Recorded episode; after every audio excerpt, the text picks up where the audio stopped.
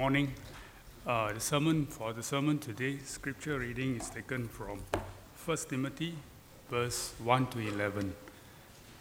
That is 1 Timothy 1 to 11.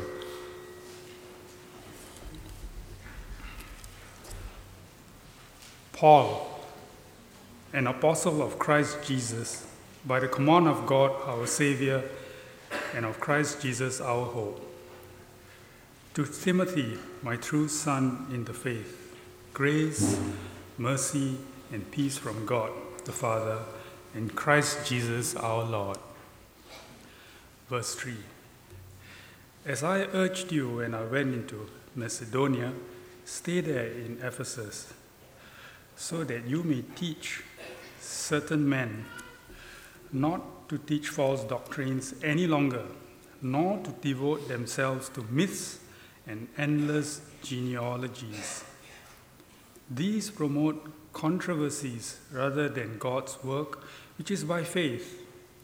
The goal of this command is love, which comes from a pure heart and a good conscience, and a sincere faith. Some have wandered away from these and turned to meaningless talk. They want to be teachers of the law, but they do not know what they are talking about or what they so confidently affirm. Verse 8 We know that the law is good if one uses it properly.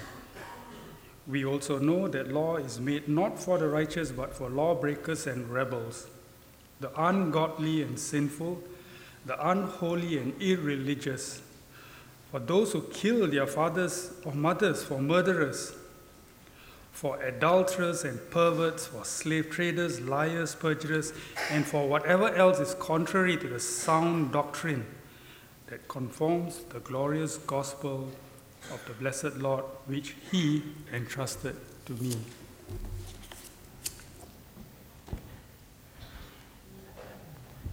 Thanks, John, for reading scripture for us. Um, let's go to God in prayer. Let's prepare our hearts. Gracious Father, as we've just sung, we also pray that you would speak. Father, we pray that you would open our hearts to your word, build your church, make us more like your Son, we pray in his name. Amen. What is truth? What is truth? Know, Roman governor Pilate said these words to Jesus thousands of years ago. You know, what is truth? In our day and age, Pilate's cynical and, and skeptical words seem more appropriate than ever. You know, two years ago in 2016, Oxford Dictionaries chose post truth as their word of the year. Post truth. You know, the dictionary defines post truth as relating to or denoting circumstances in which objective facts are less influential in shaping public opinion than appeals to emotion and personal belief. So we've left aside objective facts and, and we now appeal to just emotions and personal belief. Now we live in an age of post truth and fake news. You know, last year, you know, how many of you stopped buying fair price rice? you know, early last year, the news came out. What news came out that uh, fair price rice had plastic in it. Many people believed it. And many people stopped buying Fair Price brand rice. In fact, some shoppers started queuing up outside Fair Price, bringing their packets back and asking for a refund because they refused to eat plastic. Now, the problem with fake news is not just that it's fake. The problem is that fake news leads people to do things that are wrong, that are misguided, uh, even downright dangerous. The phenomenon of fake news illustrates that what we believe affects how we behave. There's this connection between what we believe and what we do. If you believe that Fair Price has plastic in its rice, you will not buy Fair Price rice. Believe, behave. And the connection between truth and life, between believing and behaving, is the reason why Paul writes 1 Timothy. Now, he tells Timothy in chapter 3, verses 14 and 15. If you're looking for you know, theme verses that summarize the message of this letter, it's really here. 1 Timothy chapter 3, 14 and 15. Paul says, I hope to come to you soon, But I'm writing these things, meaning the, the whole letter, I'm writing these things to you, Timothy, so that if I delay, you may know how one ought to behave in the household of God, which is the church of the living God, a pillar and buttress of the truth. Theme verses for the letter of 1 Timothy. So, who are we? Paul says we are the church of the living God. Uh, church assembly, we, we are a gathering of God's people made alive through the living God, the, the God who died and rose again, Jesus Christ. You know, we are God's household or family. God is our Father. We are His children, adopted in Christ Jesus, God's beloved Son. And God has gathered us, He's adopted us to be a pillar and truth, pillar and buttress of His truth. And what does it mean to be a pillar and buttress? It means that our job as God's people is to hold up. That's what a pillar does, right? That's, that's what the buttress, a foundation, does. It, it holds up something, and our job is to hold up God's truth. Now, our witness in the world depends on this. We're called to glorify God by putting His truth on display. We put His truth on display. We hold up His truth through what we say, through what we proclaim, as well as through how we live our lives. You, know, you notice that those two verses, in, in verses 14 and 15, Paul speaks about knowing how we ought to behave. Know, behave. Believe, behave. We believe the truth in order to live the truth. And Paul's focus in 1 Timothy is not just how we live as individual Christians, his, his concern is how we live together as the people of God. In fact, this is his emphasis in the letter. God cares about how we do church, you know, how we conduct our services like this one. God cares about how we organize our leadership. God cares about how we treat one another in the church. Now, when it comes to how we do church, you know, it, it's especially easy to fall back on what we've always done, right? Tradition. It's easy to fall back on what we think works, pragmatism. It's easy to fall back on what we see in the world, culture. But God is calling us to do church according to His truth, not according to just tradition or pragmatism or culture, but according to what His Word says. it won't be easy because God's calling us to put aside any belief, tradition, pragmatic practice, or cultural norm that is not aligned with His truth. No, God is actually calling us, like what Proverbs 3 does, God is calling us to trust Him. You know, when it comes to doing church, God is saying, hey, trust me. No, don't, don't lean on your own understanding, but trust me. Trust me. This is not my church. It's not Ian's church. Not the elders' church. It's not, it's not even your church. 1 Timothy 3 tells us that this is God's church. No, it doesn't belong to us in that sense, but it belongs to God. And because it belongs to God, we are His household. He has every right, as the head of this household, to tell us how we should live. Now, we are God's household, and as we begin this new sermon series through 1 Timothy, you know, it's, it's my prayer that God will give us open hearts, hearts that are open and, and receptive to His truth as He tells us what it means for us to live as the people of God. And the good news is that the more we listen to God, the, the more we actually look like Him. Right? That, that's the good news of, of listening to God's Word. The more we listen to God's Word, the more our church will look like Him. So, so let's dive into the text we have before us. Uh, the charge. You know, first point, the charge. Guard the truth. This is, Paul, this is Paul's main command to Timothy in these verses. Look at verse 3. As I urged you when I was going to Macedonia, remain at Ephesus so that you may charge certain persons not to teach any different doctrine. Now, the word charge is, is, is the, is same word used in, in, in, military context. I command you not to, to urge these men not to teach false doctrine.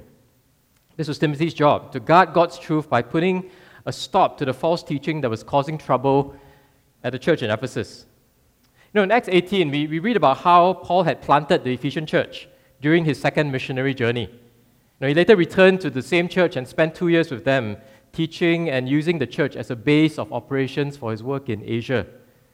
And in Acts 20, Paul calls the Ephesian elders to himself as he's passing by, and he says these words to them in Acts 20 Pay careful attention to yourselves and to all the flock, in which the Holy Spirit has made you overseers, to pastor the church of God, which he obtained with his own blood. You know, Paul tells these men you know, that God, through his Spirit, has set you apart as elders to serve him as church leaders. Therefore, keep watch over yourselves. Shepherd, pastor the believers whom God has entrusted to your care. Know, he tells these elders that you are to love God's church because this church belongs to him. He, he bought it with his own blood. And Paul also warns these men in Acts 20. You know, these very striking words in Acts 20. I know that after my departure, fierce wolves will come in among you, not sparing the flock. And then he goes on to say, and from among your own selves, i.e., even among yourselves as elders, will arise men speaking twisted things to draw away the disciples after them. That's, that's kind of like the parting shot that Paul leaves with the Ephesian elders in Acts 20. Then you fast forward a few years, we get to 1 Timothy, and sadly, Paul's prophetic words have come true. You know, he says certain, pe- certain persons, pr- probably the elders of the church, some of the elders of the church, what were they doing? They were teaching things that were different from the apostolic gospel that Paul had taught to this church. You know, the problem is a serious one. Believers are being led astray from God's truth, uh, away from godliness. And, and the situation is so urgent that, you know, when you read this letter, Paul dispenses with pleasantries. You know, normally if you read Paul's letters, he starts with a greeting and thanksgiving. You look at the opening verses of this letter, no thanksgiving. You know, Paul jumps straight from greeting to, hey, I charge you, put an end to this false teaching. You know, that, that tells us that this situation is an urgent one. Paul's not you know, trying to kind of skirt the issue, but he's going right, he's aiming right for the jugular, saying, Guard the truth. Guard the truth. You know, even a church planted by Paul, taught by him for a few years, is susceptible to danger of false teaching. You know, this should really humble us. You know, how much more for us? You know, this, this is a crucial reminder that we cannot take the truth for granted. Now, how, how many of you have flown before? You know, I think most of us have, have flown before, right? You know, you get into the plane, you put on your seatbelt. The first thing that happens is that you hear a, a safety announcement. How many of us actually take the safety announcement seriously? You know, we don't, we don't take out our notepads and, wow, this is really important, better take notes, you know. Better take out the safety card and read it, study it carefully. Know, we don't do that, right? We, we don't, why, do we, why don't we do that? You know, we don't do that because we've kind of taken that for granted, right? So, yeah, I hear it all the time. You know, I, I, I take planes often enough. I, I know what they're going to say. You know, don't put your bags in the aisle, lift up all tray tables, you know, store your luggage in the overhead compartments, etc., etc. You know, we, we, know, we know the drill. And because we know the drill so well, we're so familiar with the safety announcement, we've stopped listening. We've stopped listening. You know, my, my worry is that, you know, especially as a pastor, someone who's in the Word, you know, as, as my job, I worry that I'll stop listening. You know, and just, and just regard this as something professional that I do. Right? Yeah, yeah, I got to prepare Bible study, got to prepare sermon, so I'll just do it, like a safety announcement. That, that's the danger that we face, especially those of us who've been Christians a long time. Have we stopped listening? Know, because we know the drill, right? We, we come here on Sundays, we go for CG, we do our quiet times. I mean, all those are good things, great things, good things to do, but have we actually stopped listening? You know, we, we must be constantly in the Word, but, but not just in a mechanical, spiritual discipline sort of way, but we must be in the Word to know God, to know Him more and more. It's not just about pursuing intellectual knowledge, it, it's about ensuring that our hearts are open and soft to God and His Word. You know, guarding the truth is about actually humbling our hearts before God. You know, it's not a it's not an intellectual academic exercise where we're just fighting about what's true, but no, it, it's, a, It's an act of submission to God. It's an act of humbling ourselves before God and saying to God, Teach me. That's what Ian reminded us. You know, we, we, we serve because we are taught by God. You know, we're constantly allowing God's word to shape our hearts so that we see more and more of His glory, the glory of Jesus Christ. And as we see the glory of Christ more and more, we, we, we, we love Him more and more. Our hearts, are, our hearts come alive more and more. I think that's what it means to truly love and guard the truth. It's really another way of saying worship God. Worship God by loving Him with all your heart, mind, soul, and strength. You know, sometimes the, the danger of false teaching is obvious. You know, someone teaches or does something that's you know, blatantly wrong, and you can kind of say, oh, that, that's clearly wrong, and you of avoid it. But false teaching isn't always so easy to spot. You know, in the case of the Ephesian church, the false teachers were among the elders. And their teaching sounded plausible. You know, it was persuasive. Now, we don't know all the details, but what, from what Paul says here, the teaching was probably a mixture of Old Testament genealogies, like what we read in Genesis. You know, Adam begat Seth and, and so on. So a mixture of Old Testament genealogies and mixed in with the Old Testament, other parts of the Old Testament law, and then mixed with plenty of unbiblical ideas and speculation. You know, so that, that's as far as we know what, the, what these false teachers were saying in the Ephesian church. You know, and Paul says that the Old Testament law wasn't the problem. You know, the Old Testament law is good. He says in verse 8, the law is good if one uses it lawfully. You know, Paul says the, the, elsewhere that the law is meant to convict us of sin, to show us our need for God's grace. The law is meant to point us to Jesus Christ, and in this sense, the law is good. But the problem was that the false teachers were using the law wrongly. You know, they used it as a springboard to teach their own ideas, you know, thinking that their understanding of the law made them more righteous. You know, they're, they're, they're, they're, sort of like a negative example of what it means to not submit ourselves to God's word you know, and, and try to bend the Bible to serve our own agenda. You know, one of the tips of public speaking is that it doesn't matter if you don't know what you're talking about. You know, just say it with a lot of confidence. you know, just say it with a lot of passion and fervor. Even if you don't know what you're talking about, you just say it with a lot of confidence. People, oh yeah, that, you know, that, that guy must be right because he's saying it with a lot of conviction. You know, pre- preachers do the same as well, right? You know, we, you know, in, in maybe in the, in the culture in the past, we used to like bang the pulpit, you know, thump our Bibles, you know, nowadays, you know, maybe it's more fashionable to manipulate emotions through sad stories, uh, telling jokes using a lot of humor. You know, we, we entertain, you know, preachers entertain people with charisma. You know, the false teachers sounded very impressive and knowledgeable in the way they made, Paul says they, they made confident assertions. You know, they, they, they sounded very convicted of what they were saying. But Paul says they actually understand nothing. You know, it's a good reminder to us that being a good communicator isn't enough.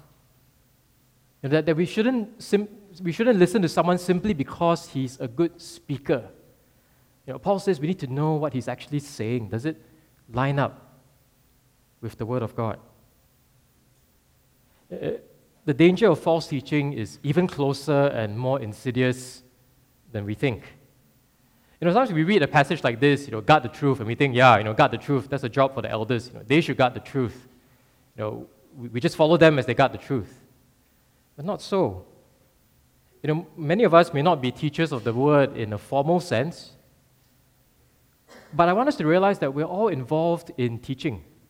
You realize that? We're all involved in teaching. In fact, the scripture says one of the characteristics of the new covenant people of God is that we teach you know, we teach one another because we all have the Spirit. Right? So, how are we involved in teaching? You know, think about your relationships during the week as a parent, as a spouse, as a colleague, as a friend. We, we teach one another through the conversations that we have with one another.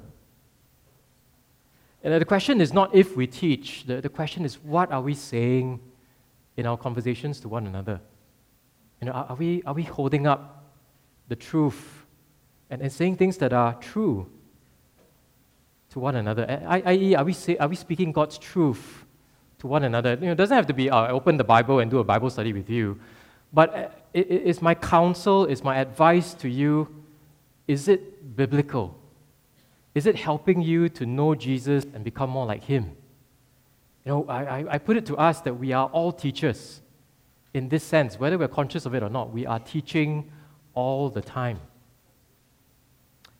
And I've also say that all of us struggle with false teaching. Every single one of us. We all struggle with false teaching. We say, wait, wait a minute. What, what do you mean? How many of us sin? You know, the fact that we sin tells us that we struggle with false teaching. We believe false things about God. You know, sin, sin isn't just doing something wrong. Sin is often the, the product of believing something false about God. You ever think about your sin in that way? Yeah, let, me give you some, let me give you some examples. I, I believe that God actually isn't worthy of all of my worship. What does that look like? I, I chase after worldly success and want to make a name for myself because I believe that God isn't actually worthy of all of my worship. You know, I get frustrated and impatient. Why? Because I question the wisdom of God and, and the wisdom of His plan for my life, and I want to kind of speed up that plan, right? So I get frustrated and impatient. You know, I get worried and anxious. Why? Because I doubt God's faithfulness to provide for all of my needs. You know, I, I fear loneliness and I, I, I get entangled in wrong relationships. Why? Because I don't believe God's promise that He will never leave me nor forsake me. I don't believe that God says, I am with you. You know, I become hard and unforgiving towards others. Why? Because I don't actually believe that I'm saved by God's grace alone, not because of anything that I've done. So you see, eh, we, we all struggle with false teaching because we all sin. So in, in, in dealing with our sin, it's not enough just to say, stop doing bad things. You know, in dealing with our sin, we've got to press a bit deeper than that and ask, us, ask ourselves, what do we actually believe about God that drives us to do this? You know, what, what false thing do we believe about God that makes us act out the way we do? So we all struggle with false teaching. We, we all have this responsibility to guard the truth, to love the truth. So, what, what encouragement can we find? That's the second point encouragement to guard the truth. False teaching, Paul says, is a clear and present danger. Where can we turn to to encouragement? You know, Paul includes several important points to encourage Timothy, this young pastor. You know, Timothy was no superstar pastor. You know, he didn't have a big personality. He was probably quite shy. Struggled with physical weaknesses. You know, chapter 5 tells us that he struggled with a bad stomach and other physical ailments. You know, I think we, we're meant to identify with Timothy in his frailty. And Paul encourages Timothy by assuring him of two things, really God's authority and God's salvation. You know, Paul refers to himself as an apostle of Christ Jesus, you know, which, which isn't unusual when we compare this with his other letters. But what's unusual is Paul adds, you know, I'm an apostle of Christ, I'm, I'm an apostle by command of God and Christ Jesus. You know, Paul says by command because he's emphasizing his apostolic authority. You know, he's saying that I'm an apostle not because I want to be per se, but I'm an apostle because God commanded me. God intervened dramatically in my life. He called me, He made me, and appointed me an apostle. So Paul is saying, you know, I'm an apostle by direct command of God. I'm an apostle by with full authority from God. So, so his instructions to Timothy comes with God's full authority. And, and Paul emphasizes this again by calling Timothy my true child in the faith, saying that whatever authority I have from God, I have passed it on to you, Timothy, my true child in the faith. So he's encouraging Timothy to guard the truth with the full confidence that what he is guarding is the truth and is the authoritative Word of God.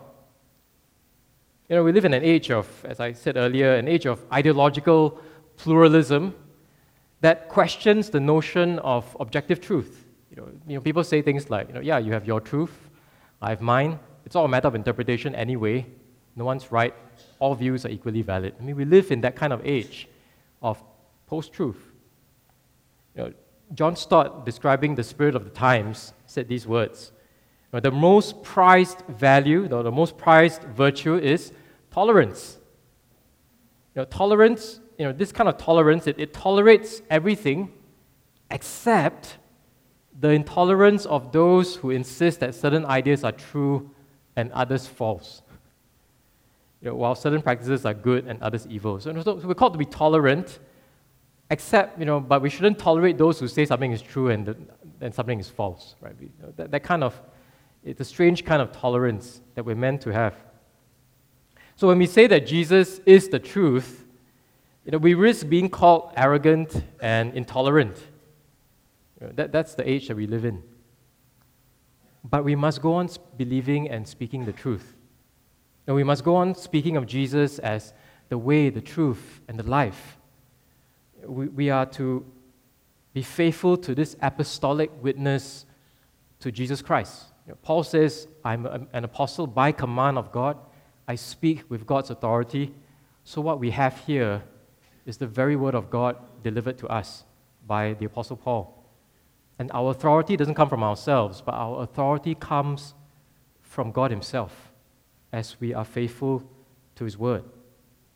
And we are to speak God's word into a world that urgently needs to hear God's voice. And our, our ability to speak with authority and relevance depends on our faithfulness to God's truth. Now, if we stray from God's word, if we stray from God's truth, the, the world has no reason to listen to us. Now, this is our charge to Fedora, uh, to Fedora earlier on in the service. Our charge to her is to speak God's truth wherever you go, Thailand or wherever else, speak God's truth. Because that, that's, what, that's where your message is really relevant. Because God knows what His world needs to hear. And, and we're to speak God's truth into this world. You know, not too long ago, I, I attended a, a, small group Bible study, you know, who's, who shall remain unnamed. uh, so everyone had their Bibles open in this Bible study. No, but when the leader asked questions, uh, no one was actually looking at the Bible and giving their res- responses. You know, everyone was just, you know, the leader asked a question and everyone just gave their own opinions. Talked about their ideas, talked about their thoughts, but no one actually looked at the Word of God. And when it came, when it came time for application, know, everyone just spoke about how someone else needed to hear this or that truth. You know, I, I confess, I, I left the Bible study really, really discouraged. And I thought, I was thinking to myself, what, what was the point of all that? You know, people were just giving their own opinions, and, and when God's word tried to, you know, impose itself on their lives, they just kind of deflected it by saying, oh, th- that person needs to hear this, or this other person needs to hear this. You know, I, I tell this story to kind of help us to, to, to think about, you know, why do we come around God's word? You know, we, we need to beware of enjoying Bible study for its own sake. The false teachers, they loved Bible study. They loved Bible study. Know, these false teachers, they, they enjoyed gaining more knowledge and asking all kinds of clever questions about the text. But the false teachers missed the whole point of why they should know God's word. In, instead of becoming more like Christ, they actually wandered away into vain discussions. You know, you can imagine their Bible studies be, becoming just discussions of everything except the Word of God. You know, it's just maybe like quarreling over opinions, but not quite looking at the Word of God. So I'd like to encourage us as, as we come to the Word.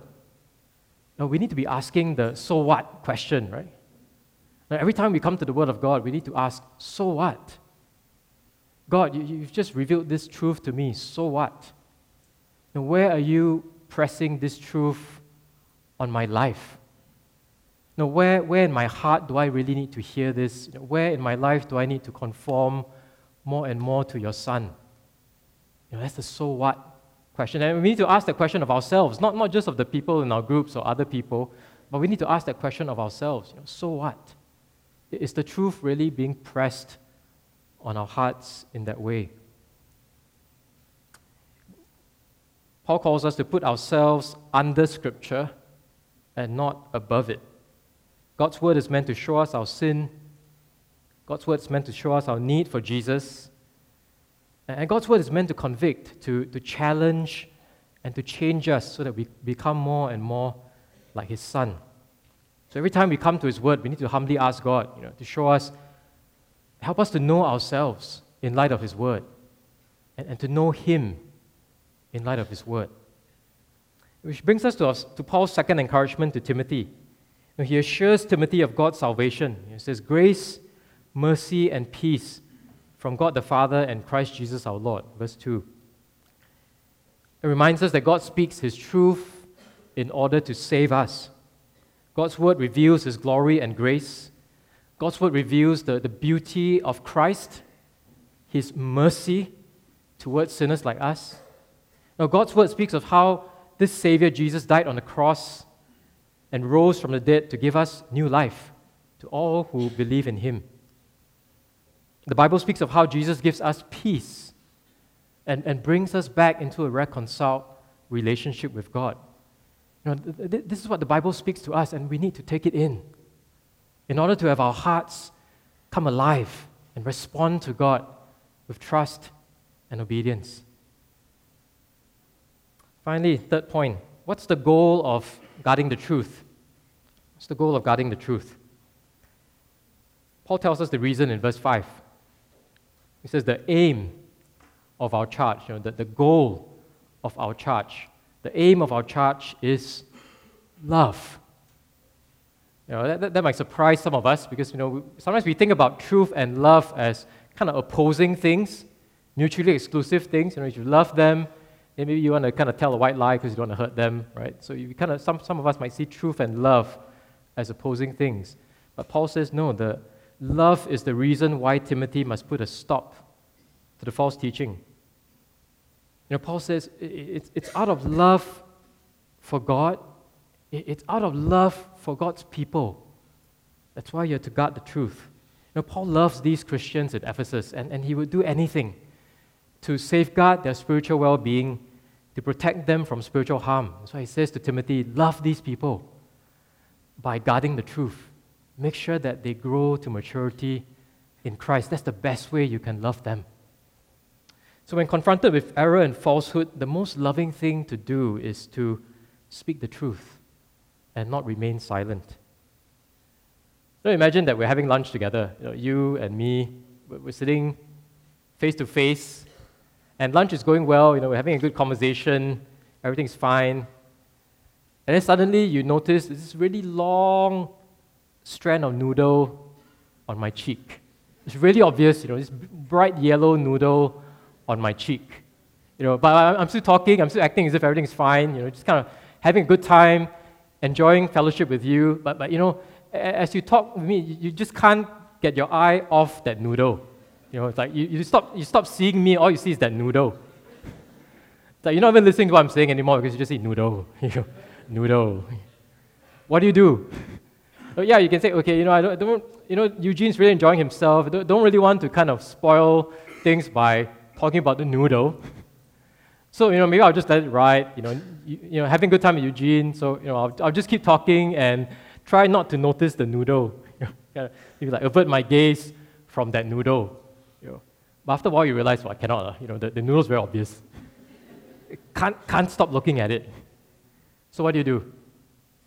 You lovingly say, hey, uh, Eugene, uh, you know, before you tell that joke, maybe you should hear this.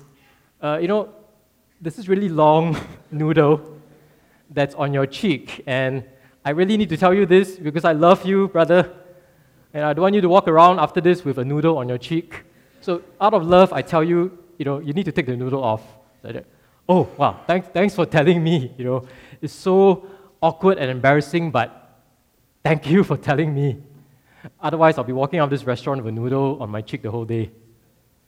That, that, that's what it looks like, right? I think that's what God is calling us to do. To, to speak the truth in love to one another in that way. Right? The aim of our charge is love. You know, we're meant to notice things on each other's faces. You know, I say that figuratively. Notice things on each other's faces and lovingly point them out. You know, because you love the person. You don't want the person to be walking around with food on his face or her face. So you lovingly point things out in each other's lives. Why? Because you love them. You speak the truth into their lives because you love them. And you want them to become more and more like Jesus. That, that's the most loving thing to do. The unloving thing to do is to go to someone else and say, Hey, did you see the long noodle on Eugene's face? Wow, that was a long noodle. That's the most unloving thing to do, actually. You know, if you see a noodle on my face, come talk to me about my noodle. Know, don't, don't, don't talk around me don't talk behind me to someone else, but come confront me about my noodle. No, we, we do this out of love for one another. And that's exactly what Paul says. The aim of our charge is not to be right. The aim of our charge is not because we love the truth as some abstract thing. The aim of our charge is love. God calls us to humbly, gently speak the truth into each other's lives. You know, and, and what do you do? You know, if someone is lovingly telling you about your noodle, then what do you do? The best way you can respond is not to be defensive, not to pretend the noodle doesn't exist. The best way you can respond is to thank the person and say, Thank you for lovingly telling me. I thank Jesus for you. I thank, I, I, I thank Jesus that you were humble and courageous and loving enough to tell me about my noodle so that I can better follow Jesus. You know, and, and the more we respond that way ourselves, the more people will feel at ease telling us things about how we can grow to become more like Christ. But if we short circuit that process, the first time someone tells us, we say, huh, are you kidding me? You know, you, you don't know me, you know, you don't know what I'm going through, you don't understand. You know, if we respond that way, in a defensive way, I can guarantee you that very few people will come up to you and tell you how you can grow become more like Jesus. We're actually doing it to our own detriment. So, how should we respond? With thankfulness, with gratitude. Now, even if someone is really awkward and comes to us, you know, come somewhat awkwardly, we still thank God for them. Because that's what God uses in our lives to make us more like Jesus. We must be motivated by love. Otherwise, we can become harsh and critical towards others. You notice Paul was very strong and uncompromising in how he dealt with false teachers. But elsewhere, we know that he still loved even these false teachers. Now, listen to what he says to Timothy in 2 Timothy. The Lord's servant must not be quarrelsome, but kind to everyone, able to teach, patiently enduring evil, correcting his opponents with gentleness. And then he says this God may perhaps grant them repentance leading to a knowledge of the truth. Paul still loved these false teachers. He didn't agree with their false teaching, he wanted to put an end to their false teaching, but he loved them enough to desire their repentance leading to a knowledge of the truth. The motivation must be love. So, truth and love are not mutually exclusive, they, they both come from God. If, if we love one and if we are growing in God's truth, it will show in our relationships. It will show in the way we treat one another. That's what it means to grow in the truth. God's truth leads us to love God. You know, truth is ultimately a person, the Word of God, Jesus Christ. He, he is the truth. He, he's the Word who reveals God to us so that we can know Him and love Him and be loved by Him. Truth is not just doctrinal statements, it's not just theology or propositions. You know, it is those things, but it's so much more than those things. Truth is relational. Truth is a person who has revealed God to us. And the more we know the truth, the more we will know a person, God Himself. And, and the more we know God, the more our hearts will grow in affection for Him.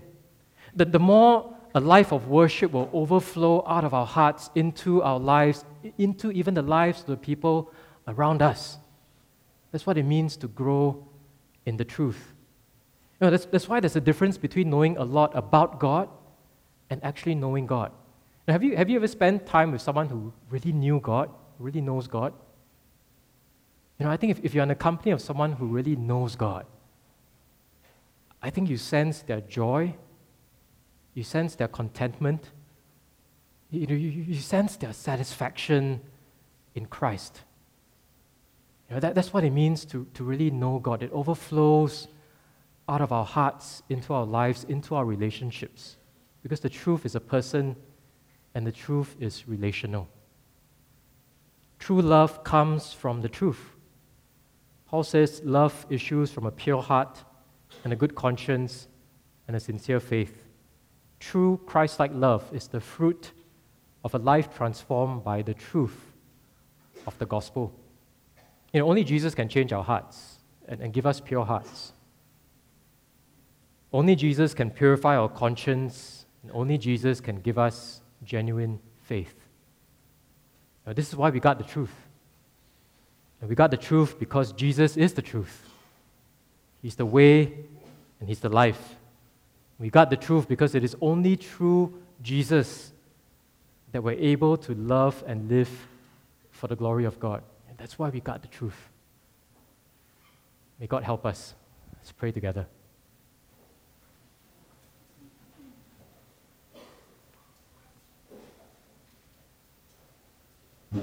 Gracious Father, we thank you for your word. We thank you that you have spoken. And Father, we thank you that you love us enough to reveal yourself to us, to send your Son to be the Word, to speak into our lives.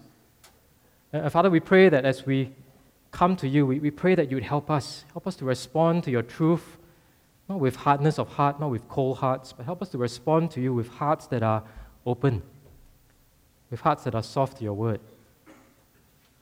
And Father, as we spend this time in silent reflection, Father, we pray that your Spirit would convict us. Father, we pray that your Spirit would remove anything in our hearts that are, uh, that are obstacles to your truth doing its work in our lives. Father, humble us before you. Grant us openness, grant us favor. Be faithful to us, O Lord. Work in our lives for the glory of your name. Father, we bear your name, and so we plead with you Work in us by your truth, we ask, for Jesus' sake. Amen.